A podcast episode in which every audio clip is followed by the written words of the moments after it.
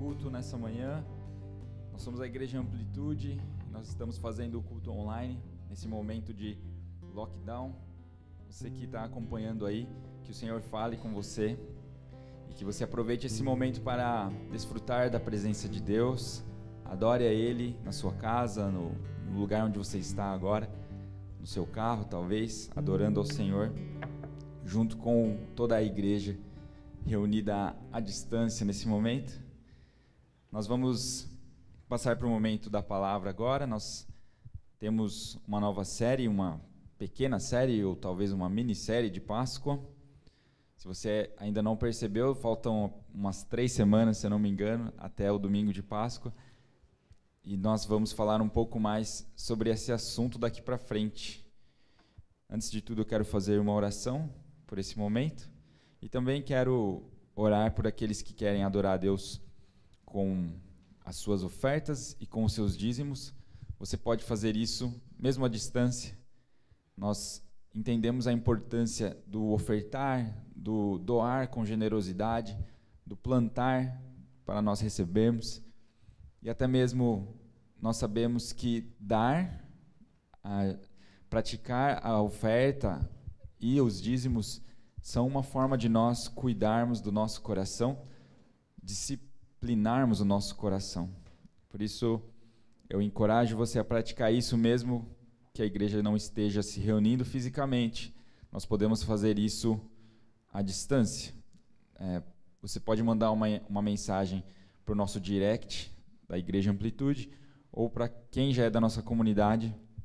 Você pode mandar uma mensagem para o João Pedro ou para a Sui. Nós vamos passar as informações ok? No mundo informatizado de hoje, não existe desculpa para nós não ofertarmos à distância.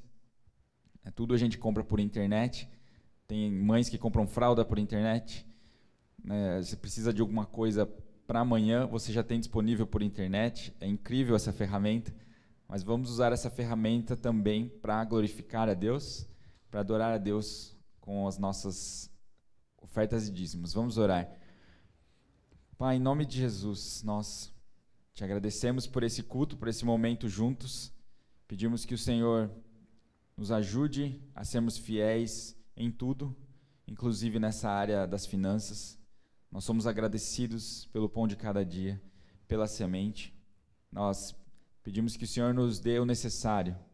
Nós não precisamos de que, de que sobre muito, nós precisamos do suficiente mas nós apreciamos a tua generosidade em nossa direção, quando nós podemos também abençoar outras pessoas. Por isso, encontre em nós corações preparados, nos dê corações agradecidos e generosos como o coração de Deus, como o coração do Pai. Nós abençoamos esse momento juntos agora, que o Senhor dirija tudo, que o Senhor fale conosco e nos inspire, em nome de Jesus. Amém. Amém. Nós vamos começar então uma nova série, vamos falar um pouquinho de Jesus, mais especificamente da pessoa de Jesus. A gente sempre fala de Jesus, mas especificamente nessa série a gente vai entender um pouquinho sobre a pessoa de Cristo.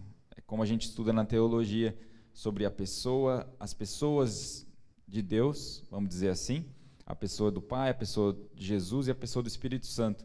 Nessa série a gente vai focar um pouquinho mais na pessoa de Jesus. Logo vamos ler João capítulo 1, se você quiser deixar meio preparado.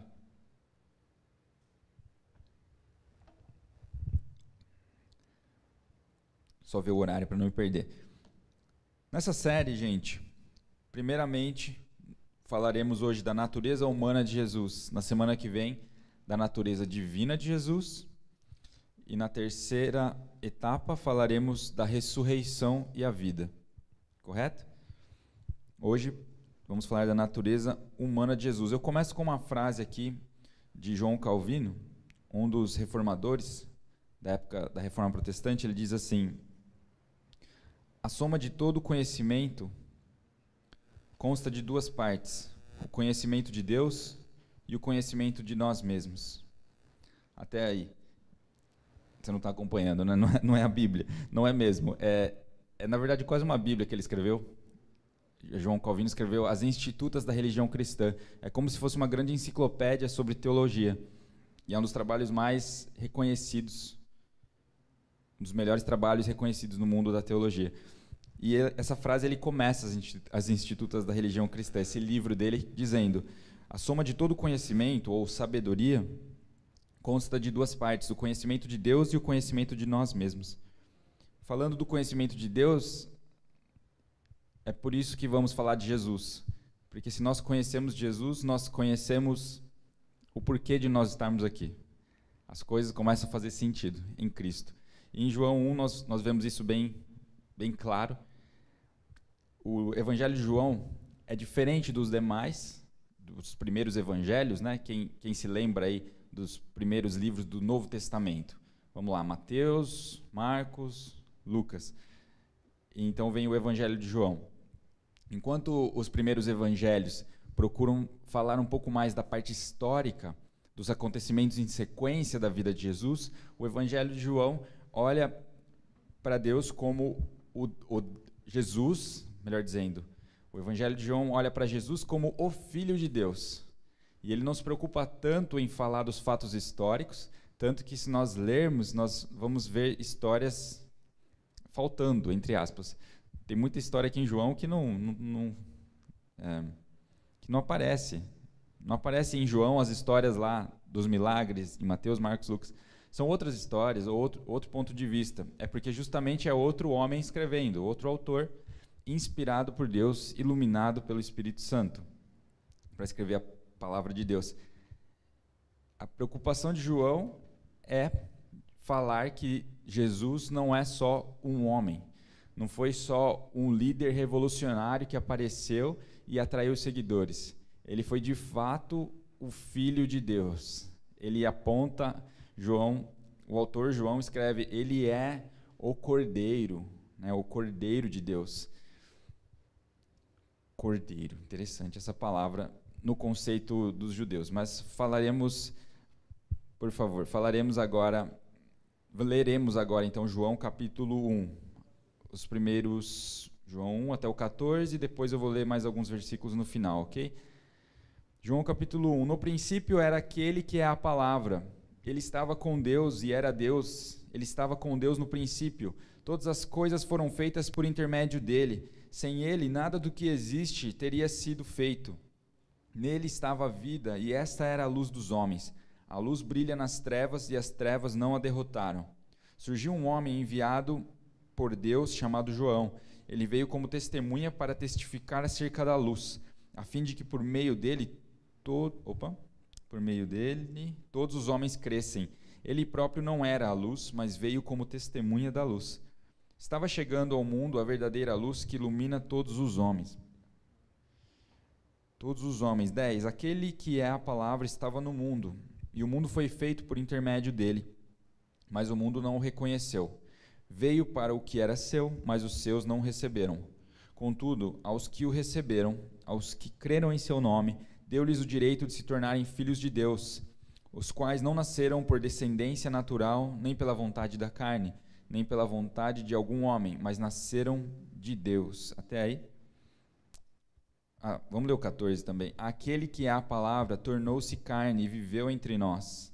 Vimos a sua glória, glória como do unigênito vindo do Pai, cheio de graça e de verdade. Agora sim, vamos pular para o 29 ao 34. 29. No dia seguinte, João viu Jesus aproximando-se e disse: Vejam, é o Cordeiro de Deus que tira o pecado do mundo.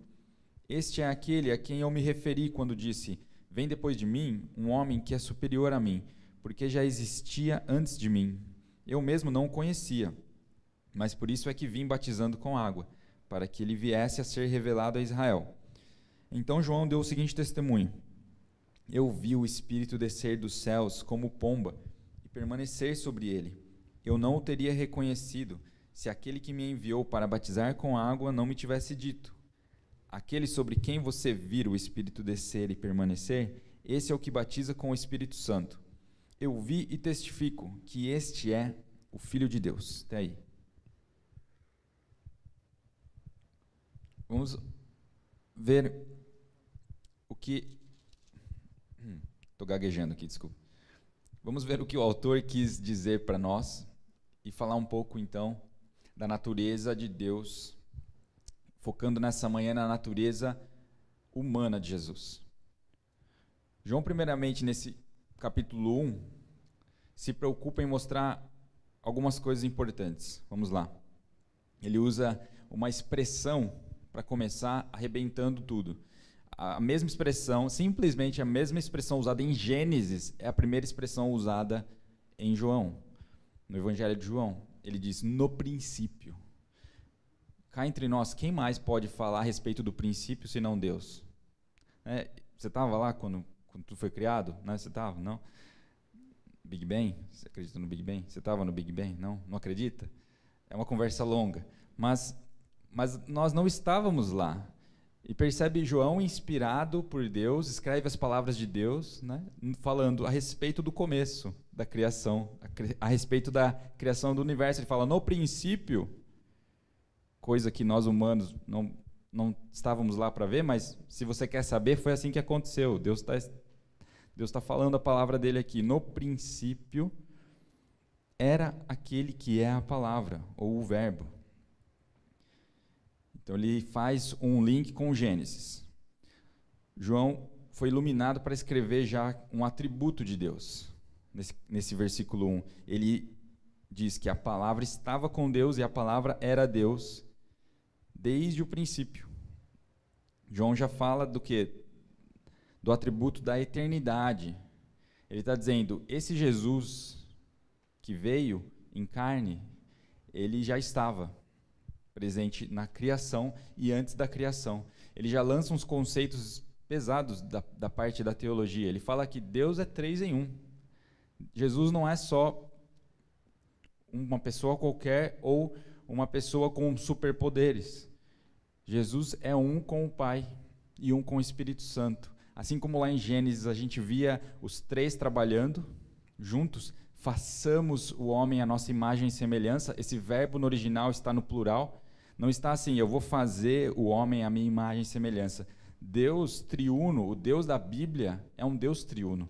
E ele dizia: façamos. Aqui, novamente, João fala: olha, lembrem-se, esse Jesus faz parte da Trindade. Ele é o Deus único de Israel, o Deus três em um. Nós podemos, por definição, dizer que Deus é constituído, é formado de três pessoas. Deus Pai, a pessoa de Deus Pai, a pessoa de Jesus e a pessoa do Espírito Santo. Isso é a doutrina ou é o ensino da triunidade. Às vezes dá nó na nossa cabeça, e justamente porque nós não somos Deus, por isso que dá nó. É normal dar nó. Tudo bem, nós temos só que adquirir o conhecimento para que a nossa fé continue caminhando.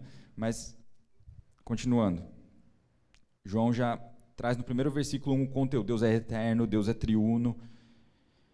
Continuando, ele diz: podemos observar que ele é o verbo, ou o logos, no original do, do grego. Sem ele não, não era possível, no versículo 3, sem ele nada do que existe teria sido feito. Ele fala que não, não existe possibilidade de Deus funcionar sem Jesus. Ou não existe possibilidade de Jesus não ser Deus. Esse que veio e passou na terra, João estava escrevendo aí no final do primeiro século da igreja, e muitas pessoas duvidavam se Jesus de fato era Deus. E ele começa a explicar: olha, esse que veio na terra e andou entre nós e habitou entre nós, esse era Deus.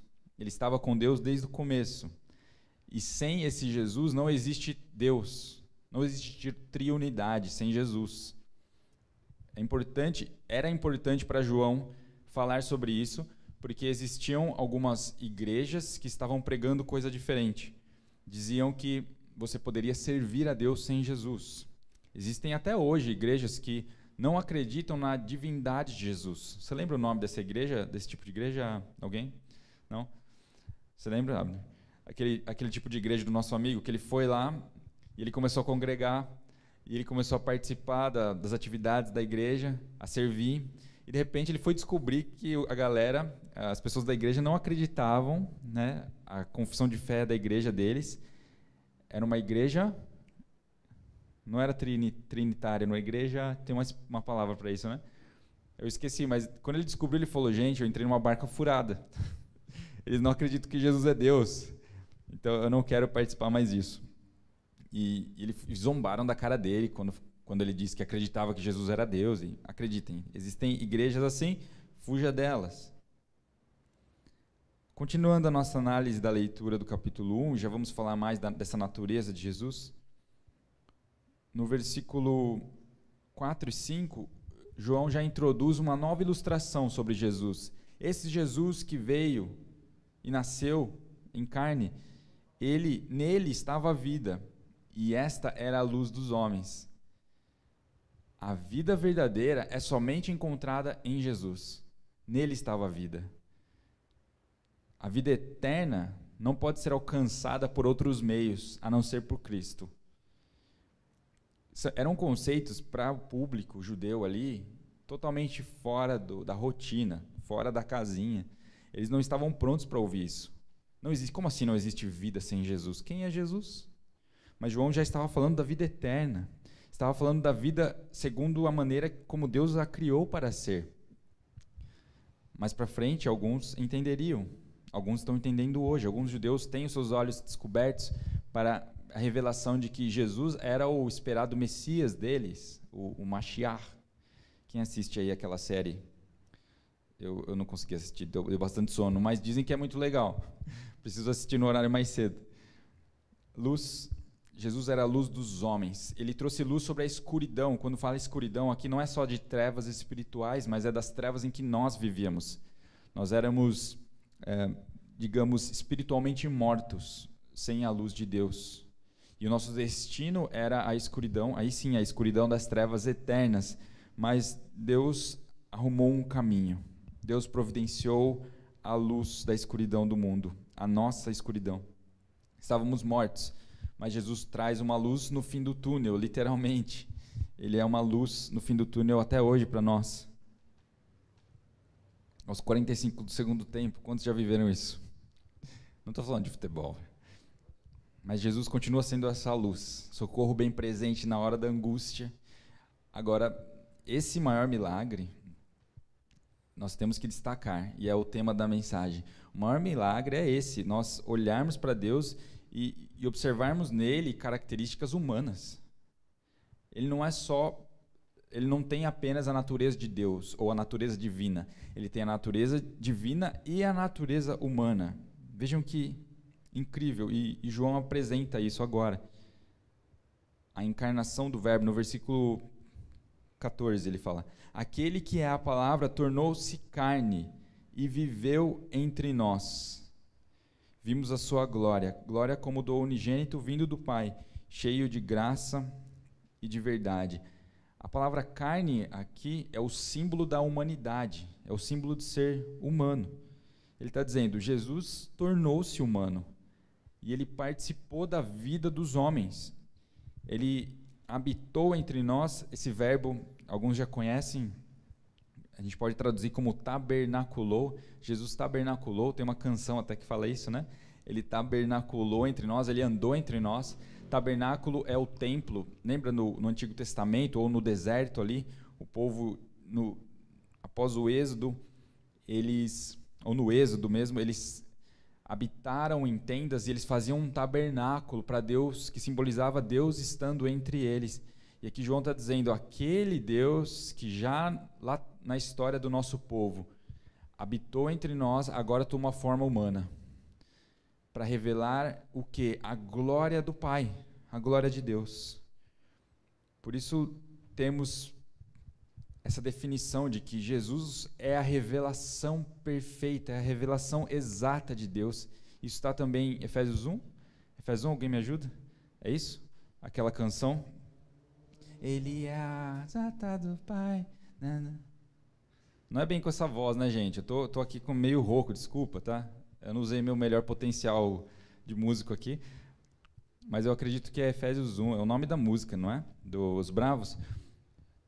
Mas é legal, a gente às vezes usa música para decorar versículos. Né? É importante decorarmos a palavra de Deus também, que ela vem numa hora proveitosa. Hebreus 1, foi, bateu na trave.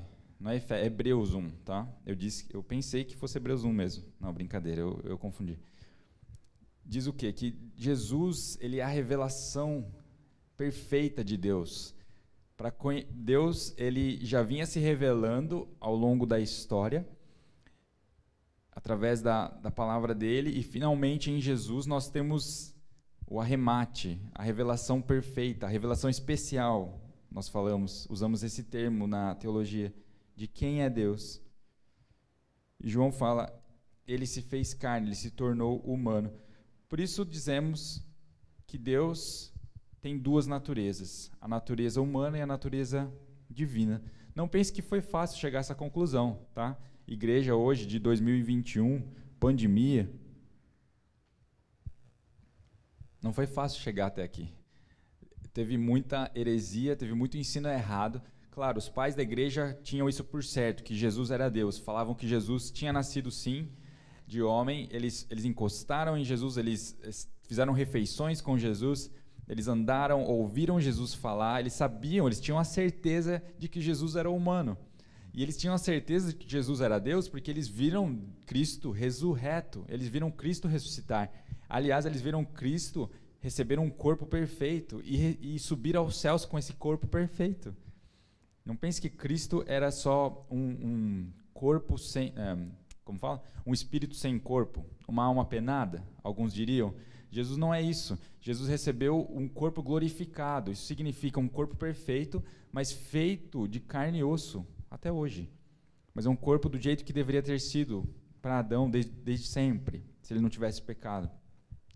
E esse corpo é que nós vamos receber um dia, quando Deus nos aperfeiçoar, nos der um, um novo, uma nova, como a, Bíblia fala disso, Deus vai nos dar um corpo glorificado, essa é a expressão, um corpo que recebeu a glória de Deus. Jesus já tem isso e é o, ele é o primeiro entre muitos. Não foi fácil chegar até aqui. Eu, eu viajei um pouquinho, mas o que eu queria dizer é que houve debates até o ano de 451. Deixa eu só confirmar a data. Isso. Os, de, os debates foram até o ano de 451 depois de Cristo, quando ali na Turquia, atual perto de Istambul hoje, antigamente Constantinopla, a cidade de Constantinopla, aconteceu uma reunião entre o concílio, entre a liderança da igreja e foi chamado e foi elaborado um documento chamado Definição de Calcedônia. Nessa definição de Calcedônia foi estabelecido esse conceito, essa ideia de que Deus possui um, duas naturezas, a natureza humana e a natureza divina. A, ali surgiu, nessa definição da Calcedônia, todo o ensino bíblico considerado é, padrão, ortodoxo, teologia raiz, sobre a pessoa de Jesus, porque existia muita heresia e muitos conceitos errados. Falando um pouquinho mais então da um, por que Jesus é humano ou por que ele teria que ser humano. Aí a gente vai olhar para a natureza humana de Jesus agora. Jesus é humano e a gente pode ver ao longo da vida dele que ele é humano por três fatores. O primeiro, ele é humano porque ele nasceu de uma mulher, e uma mulher virgem. Nós chamamos isso de nascimento virginal. Jesus nasceu através de uma virgem. Segundo, Jesus teve fraquezas e limitações humanas. A gente está falando da natureza humana de Jesus, não se escandalize. Tá? Jesus, sim, teve fraquezas e limitações humanas. Já vamos falar mais detalhes. E terceiro, Jesus não pecou. Então, o terceiro ponto, o terceiro fator que comprova a natureza humana de Jesus é a impecabilidade. Lendo um pouquinho mais agora das Escrituras, onde vemos que Jesus nasceu de uma virgem? Lá em Mateus 1,18 fala assim: Foi assim o nascimento de Jesus Cristo. Maria, sua mãe, estava prometida em casamento a José, mas antes que se unissem, achou-se grávida pelo Espírito Santo. Ainda em Lucas 1, o anjo, o anjo Gabriel falava com Maria e ele, dizia, ele disse: O Espírito Santo virá sobre você e você receberá o poder do Altíssimo e o Altíssimo a cobrirá com a sua sombra. Incrível pensar que Jesus não foi concebido como eu e você. Não foi a união de células de homem com mulher. A formação de Jesus, a, a concepção se deu a partir do poder de Deus, forma sobrenatural. E isso prova, primeiramente, que isso é milagre. Jesus é Deus, mas também nasceu em mulher. Jesus é homem. Por isso dizemos que Jesus é totalmente Deus e totalmente homem. Essa, nessa definição de Calcedônia, a expressão que ficou conhecida é essa: Jesus é plenamente Deus e plenamente homem. Você pode dizer sem medo, tá? sem medo de errar, que Jesus é totalmente Deus, mas é totalmente homem. E qual é a implicação disso? A gente está vendo isso agora, mas é, é incrível a implicação disso. Que Jesus, não dá para adiar para depois, Jesus entende-nos. Jesus entende a sua humanidade, Jesus entende a minha limitação, Jesus entende os meus complexos, Jesus entende as minhas dúvidas, Jesus me entende mais do que eu penso. Jesus me conhece. Jesus também é homem, totalmente homem. Ok, ele nasceu de uma virgem e eu sei que isso é dá um bug na cabeça, igual a, o, o ensino da Trindade também dá um bug, mas justamente dá um bug porque ele é Deus. E nós estamos entendendo aqui, pedindo ajuda, Deus, nos ajuda a te conhecer melhor. Assim como João Calvino falou, se o começo ou se toda sabedoria é conhecer a Deus, eu quero te conhecer. O segundo ponto que comprova que Jesus é humano, foi humano, é humano, é que ele tem, teve fraqueza e limitações humanas, enquanto sua natureza humana. Primeiro, ele teve um corpo. Nasceu como todos os bebês. Lembra do. Como chama o Rabi que estava apresentando os bebês e recebeu Jesus nos braços? Meus olhos viram o rei. Que música é essa? Me ajuda aí, gente. A teologia está amplamente divulgada nos louvores, hein? De algumas bandas. As heresias também.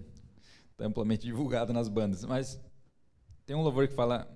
Ah, Jesus amado. Zacarias. Foi Zacarias que viu Jesus? Meus olhos contemplaram o rei. Gente, vocês não lembram disso? Eu também não.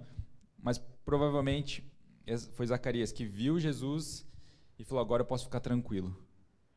Porque veio a salvação para Israel. É, é, muito legal, profético o que aconteceu. O, o Rabi profetizando sobre o Salvador.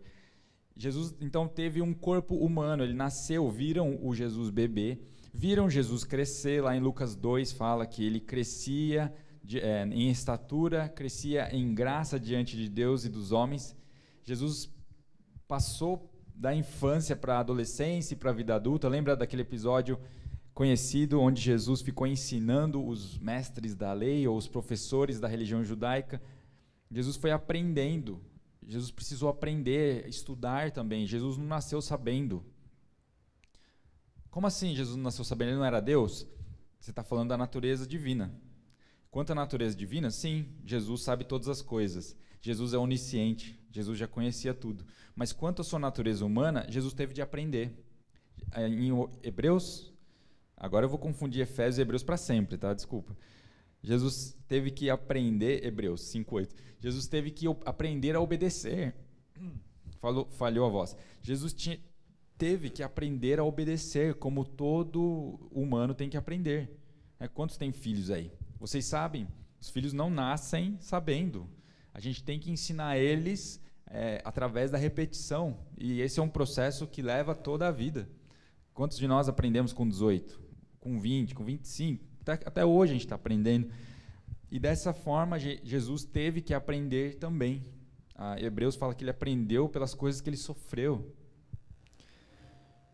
Jesus teve um corpo humano. Ah, quando a gente falou que Jesus tem um corpo glorificado, lá em Lucas 24, Jesus mostra que, dizendo para os discípulos que ao comer um assado, um peixe assado com os discípulos, imagina, se Jesus não tivesse um corpo de carne e osso, como, é, como seria possível ele comer um peixe? Né? Ele ia comer e ia vazar, se, se fosse uma alma penada.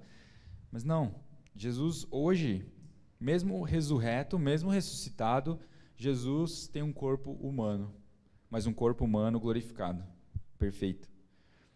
O segundo, continuando falando ainda da, da, da fraqueza e da limitação humana, Jesus também tem uma mente humana, ou seja, ele passou pelo processo do aprendizado, aprendeu a, a andar, a falar, a ler, escrever, a ser carpinteiro.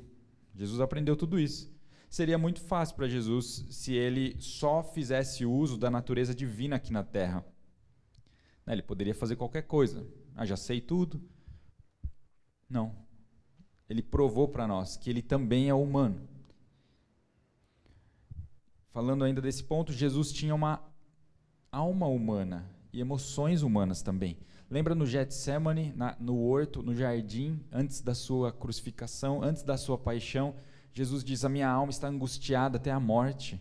Jesus sofria, Jesus se compadecia. Jesus com Lázaro, ele chora ao ver a tristeza do ser humano, ao ver o desespero do ser humano diante de um momento como a morte.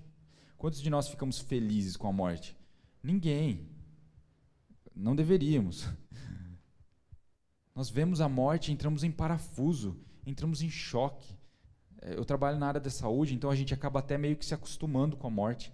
E acontece uma morte, a gente, ah, morreu mais um, né? Paciência. Meu meu arroz com feijão, todo dia vemos isso no trabalho.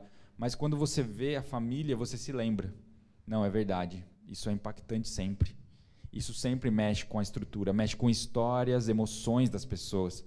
E não é só qualquer acontecimento. Isso deve nos levar a refletir. Eu não lembro qual autor, mas tem um teólogo que fala: a morte justamente é impactante para o ser humano porque não fomos feitos para lidar com ela. Nós fomos feitos para sermos eternos.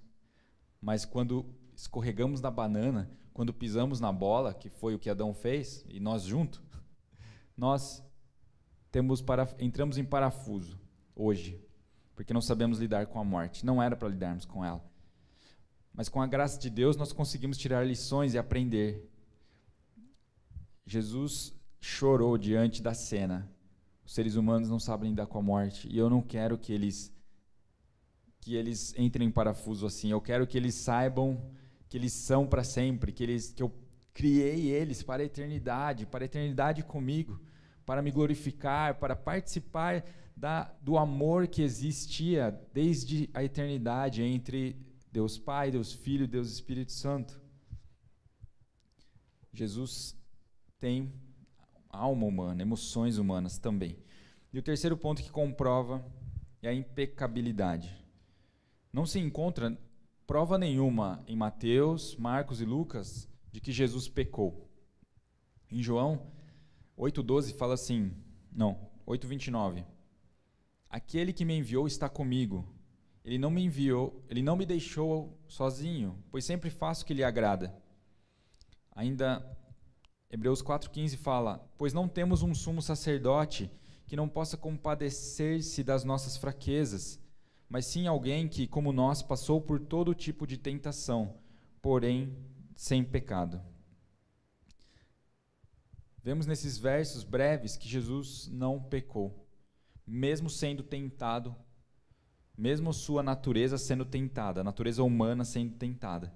A natureza divina não pode ser tentada. Tiago, se não me engano, fala: Deus não pode ser tentado, ninguém pode tentar a Deus, mas a natureza humana sim.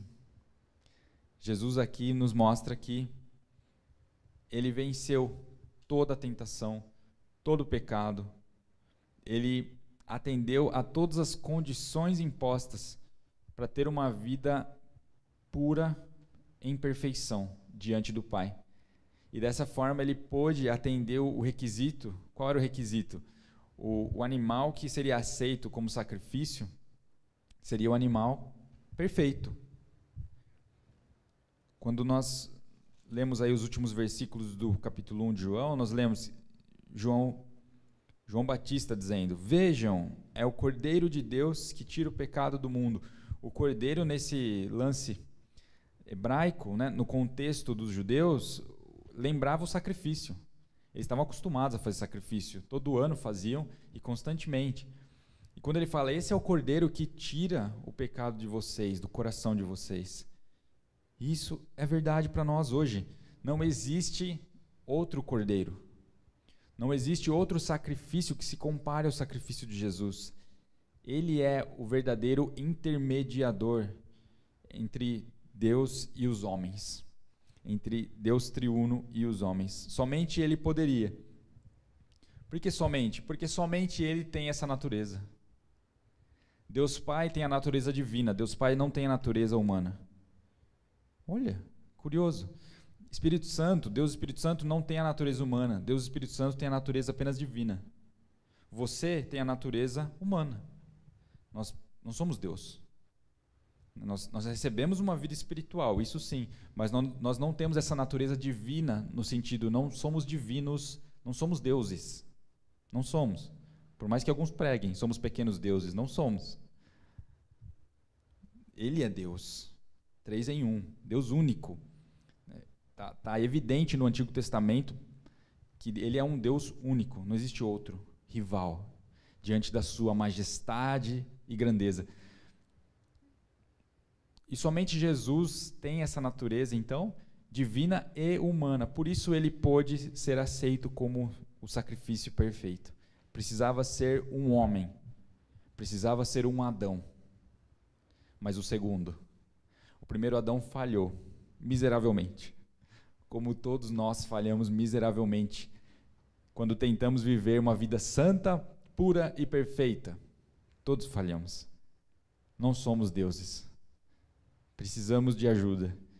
E Deus envia ajuda, que é o, novo, o segundo Adão. E esse segundo Adão consegue atender todos os requisitos do Pai, vive uma vida perfeita e se entrega voluntariamente numa cruz para morrer por nós. Esse é o tamanho do amor de Deus pelos seus filhos, por mim e por você. Ele viveu uma vida sem pecados e se entregou para a glória de Deus. Isso tem uma implicação incrível. Qual é a implicação? Jesus não pecou. Jesus persistiu. Jesus prevaleceu. As trevas não não suportaram, não reconheceram, não seguraram. A implicação para nós, gente, é que nós podemos, com a graça de Deus, termos um relacionamento com Deus. Podemos vencer o pecado. Podemos vencer as tentações. Nós nos acomodamos muito facilmente. Quando o nosso conhecimento a respeito da graça de Deus é fraco, nós somos pessoas fracas espiritualmente. Nós falhamos e achamos que tudo bem. Eu posso viver no pecado e, e continuar no pecado, porque eu sou fraco. Mas Jesus não para aí a história. Ele disse: Mas o meu poder se aperfeiçoa na sua fraqueza. Como ele, Paulo escreve. Portanto, não é algo aceito para o cristão permanecer no pecado. Nós somos pecadores, mas nós somos chamados de santos, chamados para sermos santos, andarmos na presença de Deus. E Jesus provou: eu também sou humano. Por isso você pode me seguir e fazer as mesmas obras que eu fazia. Você pode andar em santidade, você pode andar de vitória em vitória. Ou, como a palavra diz, você pode viver de graça em graça, de glória em glória. Como a gente comentou na semana passada, quando você amadurece, você começa a errar menos. Porque você acerta mais, você tem mais consciência do, das coisas. Espiritualmente é assim. Conforme você adquire entendimento espiritual, você não, não vai errar tanto, você vai errar menos.